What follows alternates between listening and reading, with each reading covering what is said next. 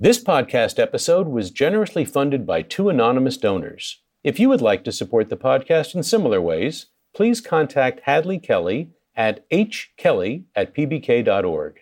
Thanks for listening.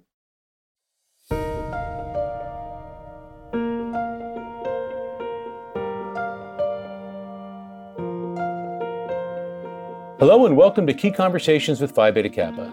I'm Fred Lawrence, Secretary and CEO of the Phi Beta Kappa Society. Since 2018, we've welcomed leading thinkers, visionaries, and artists to our podcast. These individuals have shaped our collective understanding of some of today's most pressing and consequential matters, in addition to sharing stories with us about their scholarly and personal journeys. Many of our guests are Phi Beta Kappa visiting scholars who travel the country to our Phi Beta Kappa chapters, where they spend 2 days on campus and present free public lectures. We invite you to attend. For more information about visiting scholars' lectures, please visit pbk.org. Today, I'm delighted to welcome R. Howard Bloch, Sterling Professor of French and Professor of Humanities at Yale University. A graduate of Amherst College and Stanford University, Professor Bloch has taught at the State University of New York at Buffalo, University of California at Berkeley, and Columbia University. He has published numerous books and articles on medieval and modern French literature, history, and visual culture, and is a fellow of the American Academy of Arts and Sciences and the American Philosophical Society. Welcome, Professor. Thank you so much for having me. It's just a pleasure to be here with you today.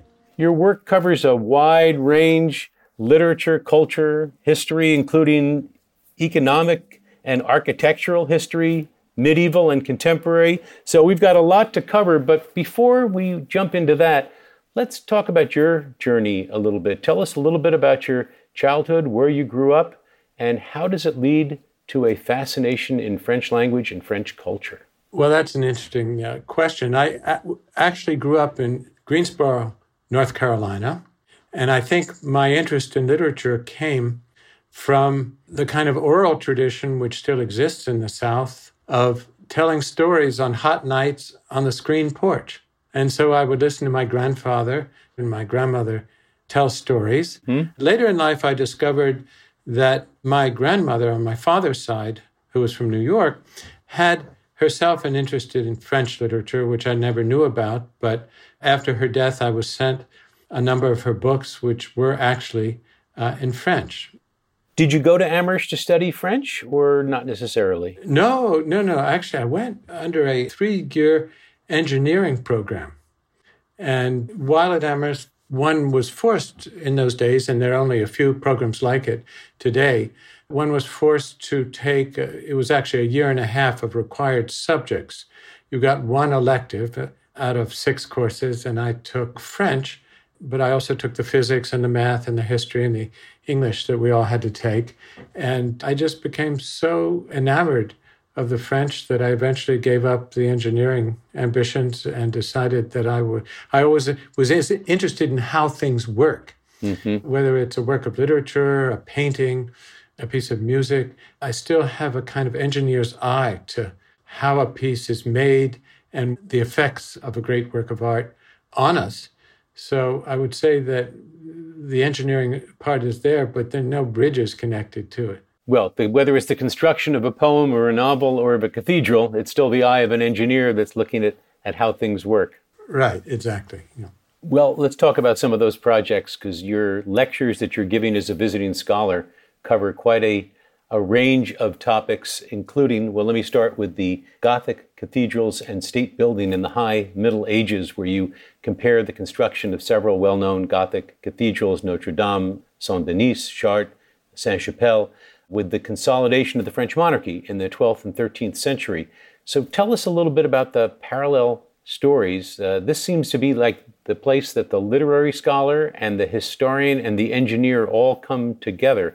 How are these stories related? Where are the places where they meet? Well, the places where they meet are cities. The architecture before the Gothic cathedrals was Romanesque, and it was mostly in rural areas, say along the pilgrimage routes to between Northern Europe and St. James of Compostela in Spain. But Gothic cathedrals are really city phenomena, and they're great economic engines for the rebirth of cities in the 12th and 13th centuries. The builder of the first cathedral, a man by the name of Abbot Suger, he went to school with King Louis VI. He was an advisor to the king and also to his successor, Louis VII.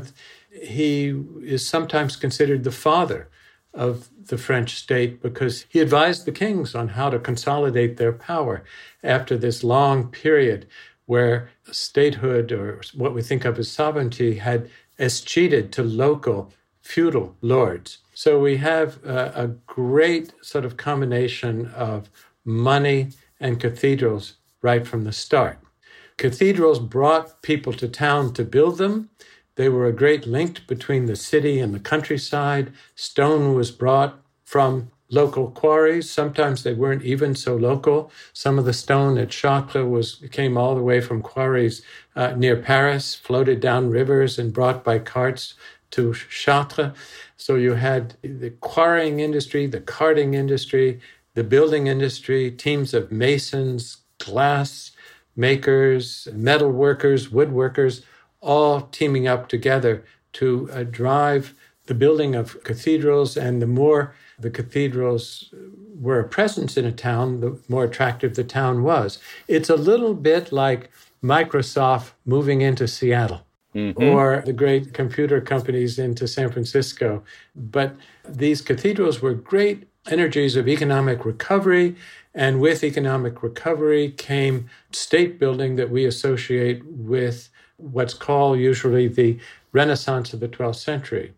When Paris became the capital of Paris under Saint-Louis, right next to the Sainte-Chapelle, where he kept his records, he held his court and maintained his councils, which advised him on how to administer an increasingly large and what we think of as state-formed monarchy.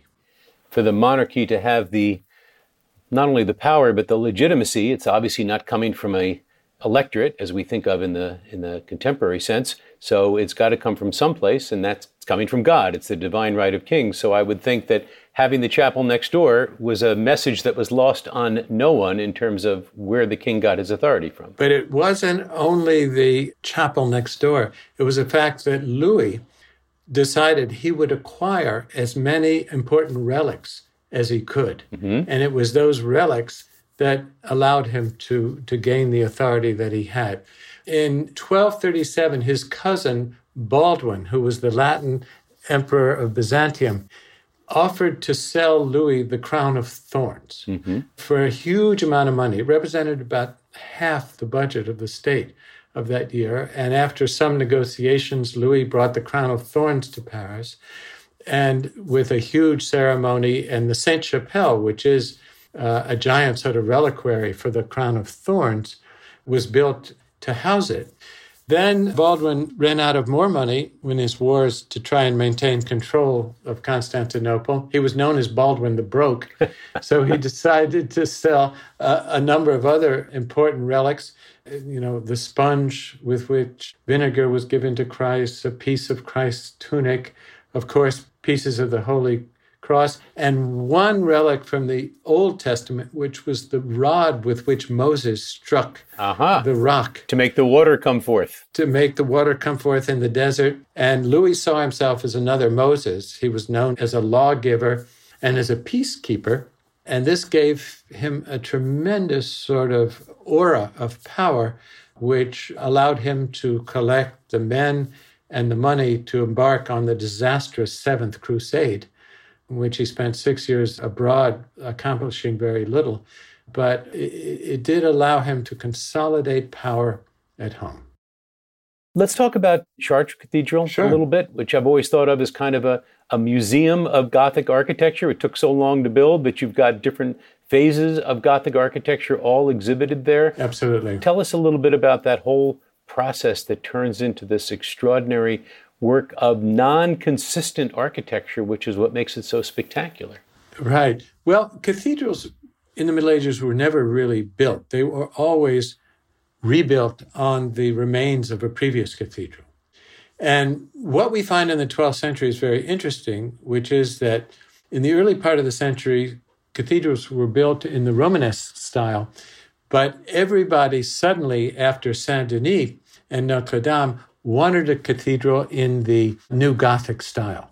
And there are an extraordinary number of fires in cathedrals that were, or let's just say, are of suspicious origin in the second half of the 12th century, including one in Chartres in 1194, in which the cathedral burned, the whole town burned.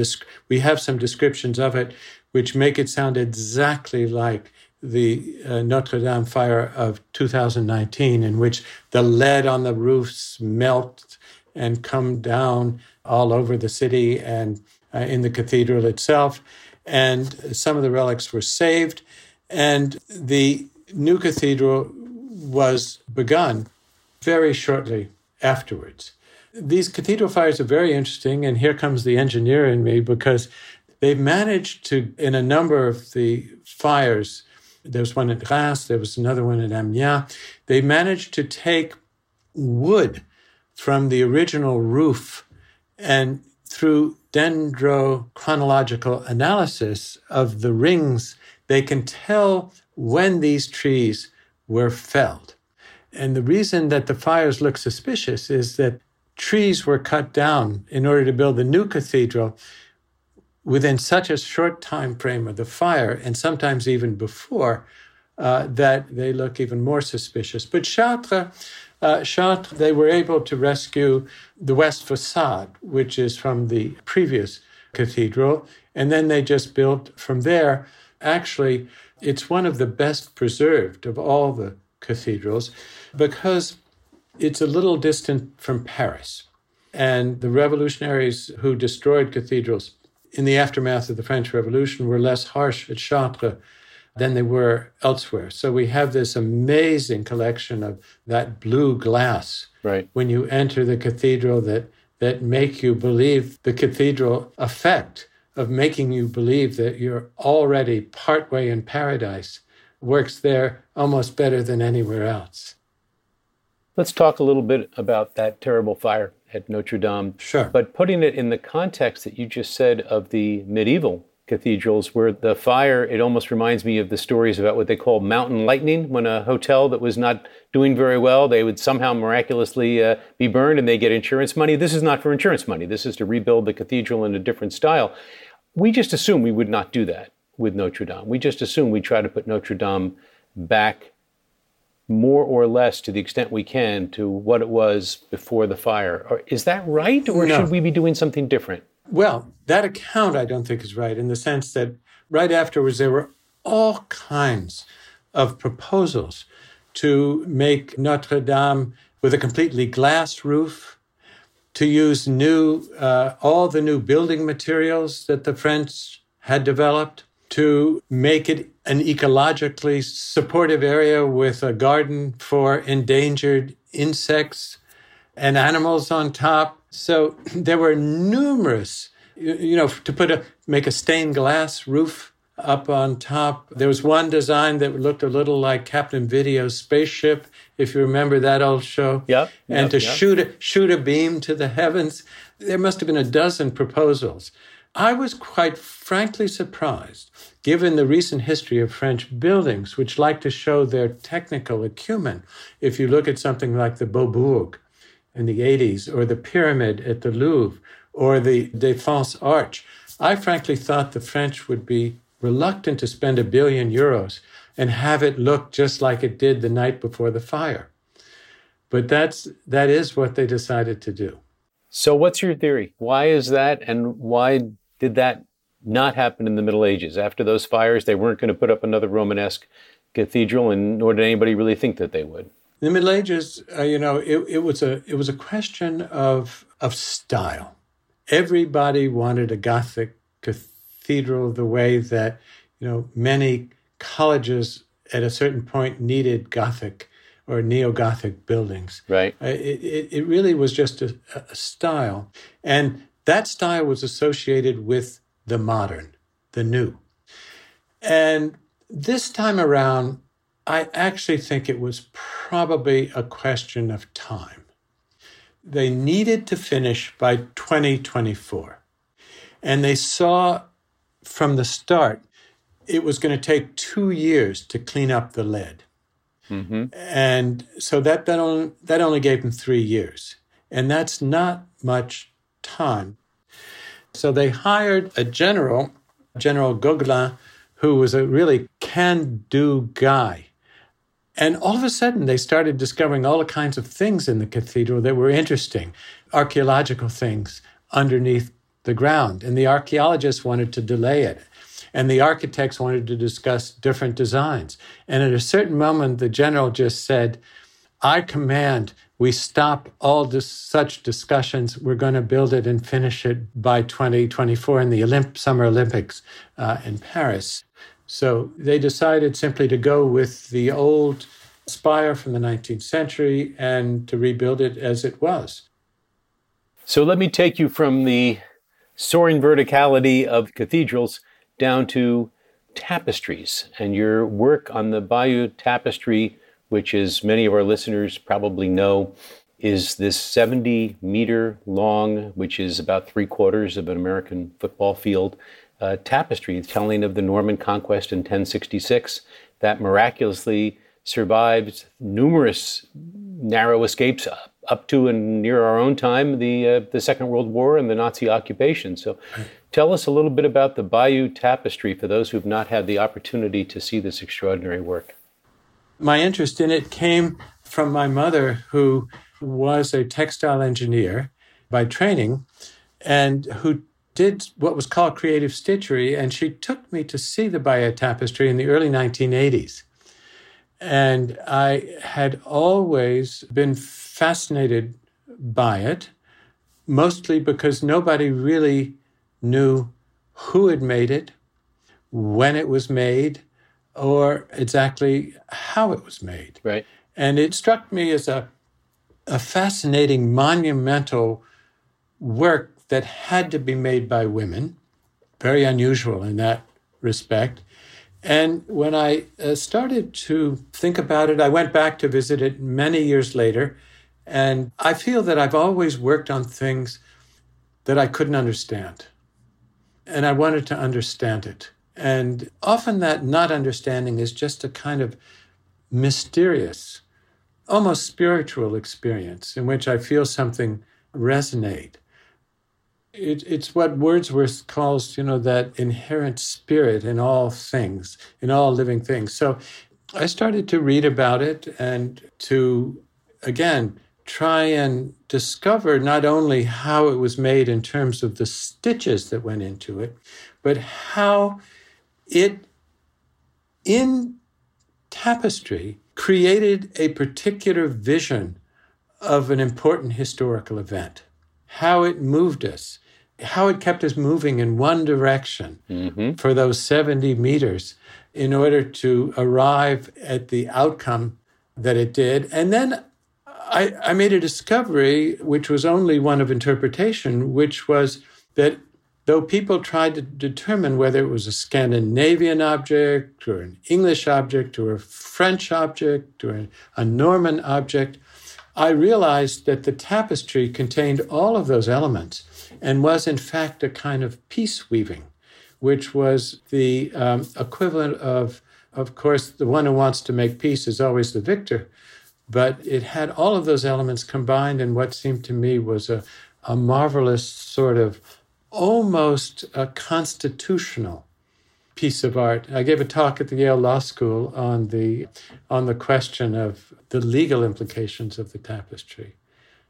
Deathbed confessions, because there's a deathbed confession in it, but you don't know exactly what poor Edward the Confessor said on his deathbed. So it's everyone can read themselves into it. Right, and then there's the heavily didactic aspect of this in terms of the narrative that it's telling and weaving, pun intended, that is designed to take the viewer into a certain direction and reach certain conclusions. Exactly, yeah. History could not have come out otherwise. Exactly, and if that's your takeaway, then the designers have accomplished their goal. But as you say, we don't exactly know who the designers were, do we? No, we don't. Let's move into into contemporary times. This is what I meant by the astonishing range of your projects. You're involved in a study of a major poem of Stéphane Mallarmé, who is himself an extraordinary figure, a 19th century poet who I think it's fair to say is much more significant in the 20th and even 21st century than he was in the 19th century, has a big impact on the beat poets, Kerouac and some of his crowd. He has an impact on Cubism and Futurism and Dadaism. So tell us a little bit about who this person was, but maybe more to the point, who his work still is and why it speaks to the 20th and 21st centuries as compellingly as it does. Well, he was an incredibly obscure poet who lived for literature. He's one of the only poets in France of the time who wasn't one of the ones they called les poètes maudits, the cursed poets. He was a good family man. He taught high school all of his life.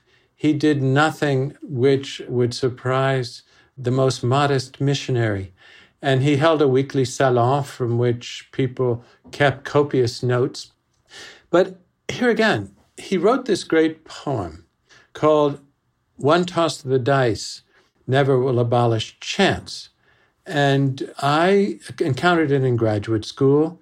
And I didn't understand it. I couldn't understand it. But I was teaching a course on modernism in which we read the poem.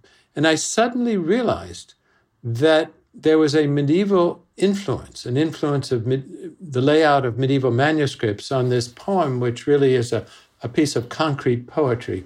It's laid out on the page such that the design of the type is supposed to imitate or reproduce or perform the thing of which it speaks. So it's about a shipwreck, and of course it's modern in that respect since modernity concentrates so much on disaster.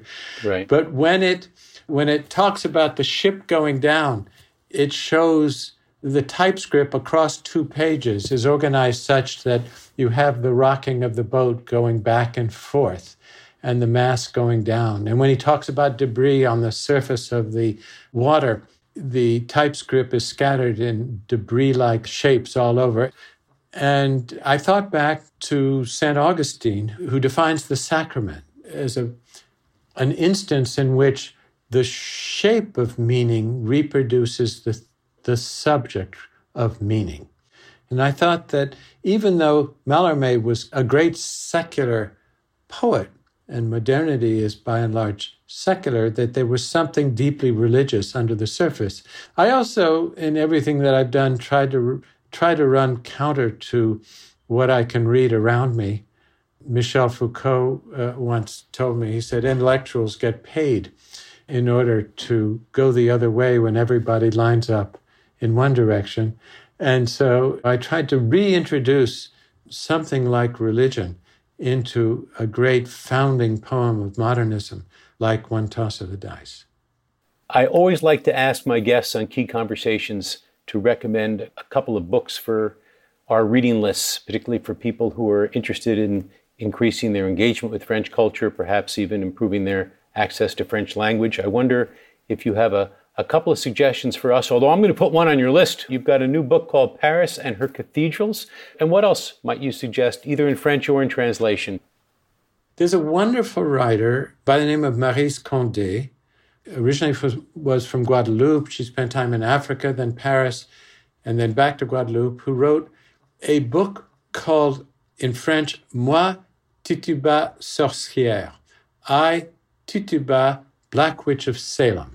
It's been translated into English, has a preface by Angela Davis, and it's the story of a young woman from Barbados who arrives in the French colonies and eventually ends up mixed up in the Salem witch trials.